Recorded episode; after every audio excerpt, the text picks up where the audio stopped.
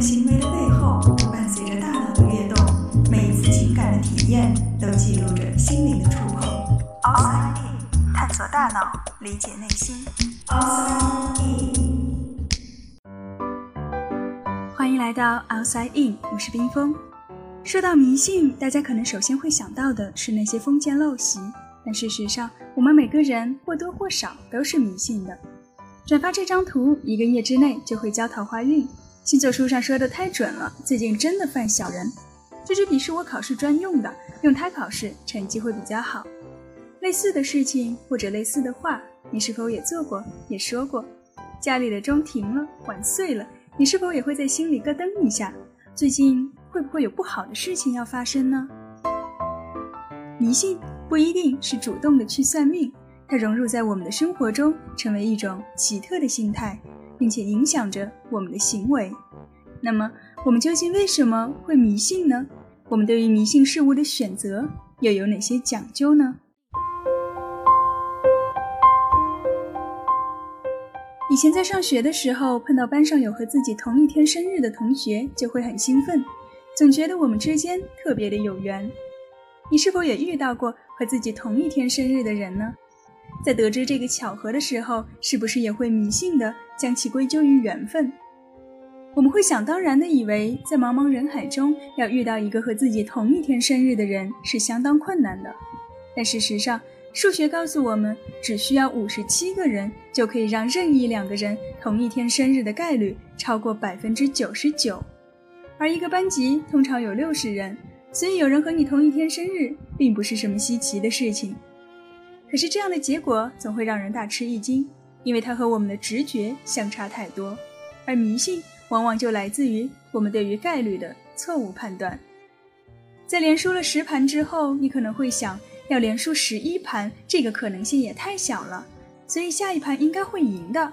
可事实上，下一局输赢的概率并不会改变。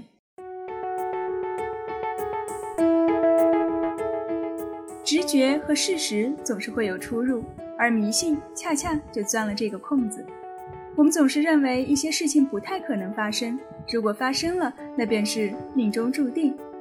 然而，看似没有关系的事情，也许反而是极有可能发生的。而你以为有关系的结果，只是个巧合。比如说，带这块手表去考试，可以超常发挥，考出好成绩；用左手掷骰子，更容易投出六个点。我们往往会把一些不相干的东西捏到一块儿，以为它们之间有着必然的联系。从演化心理学的角度讲，发现规律和假定因果关系，是我们进化发展所得的一种与生俱来的心理倾向。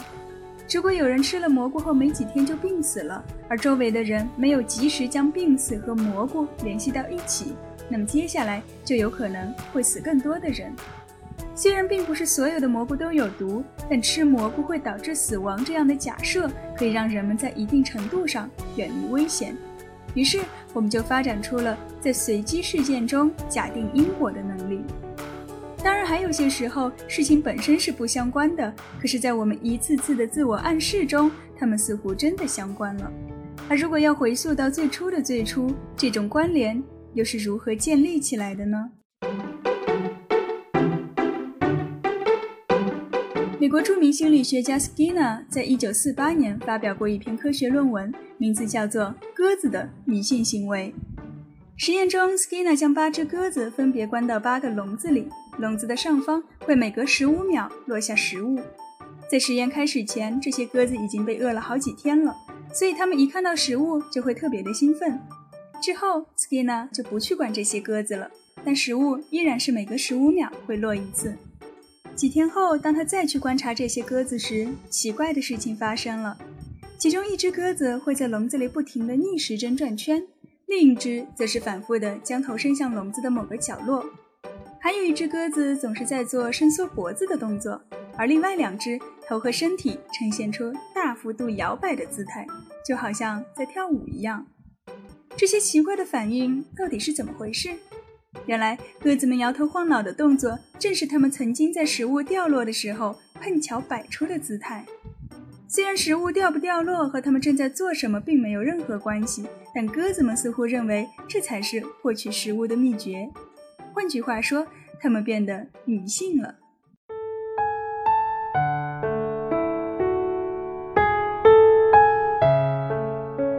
之后，Skinner 停止了掉食物的装置，他想看看鸽子们的迷信行为是否也会停止呢？结果，跳舞的鸽子们在重复了超过一万次之后，才逐渐恢复正常。可见，消除迷信是一件多么困难的事情。而很多时候，我们可能也的确需要迷信的存在，它能够帮助我们获得控制感。在生活中，我们对于很多事情都是无法控制的。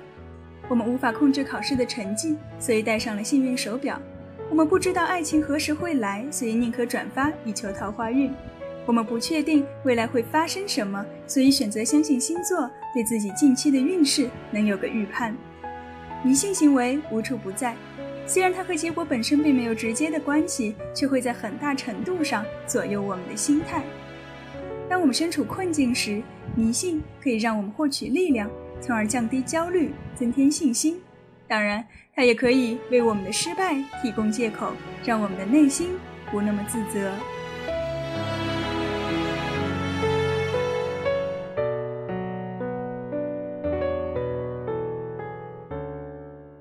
探索大脑，理解内心。Outside in。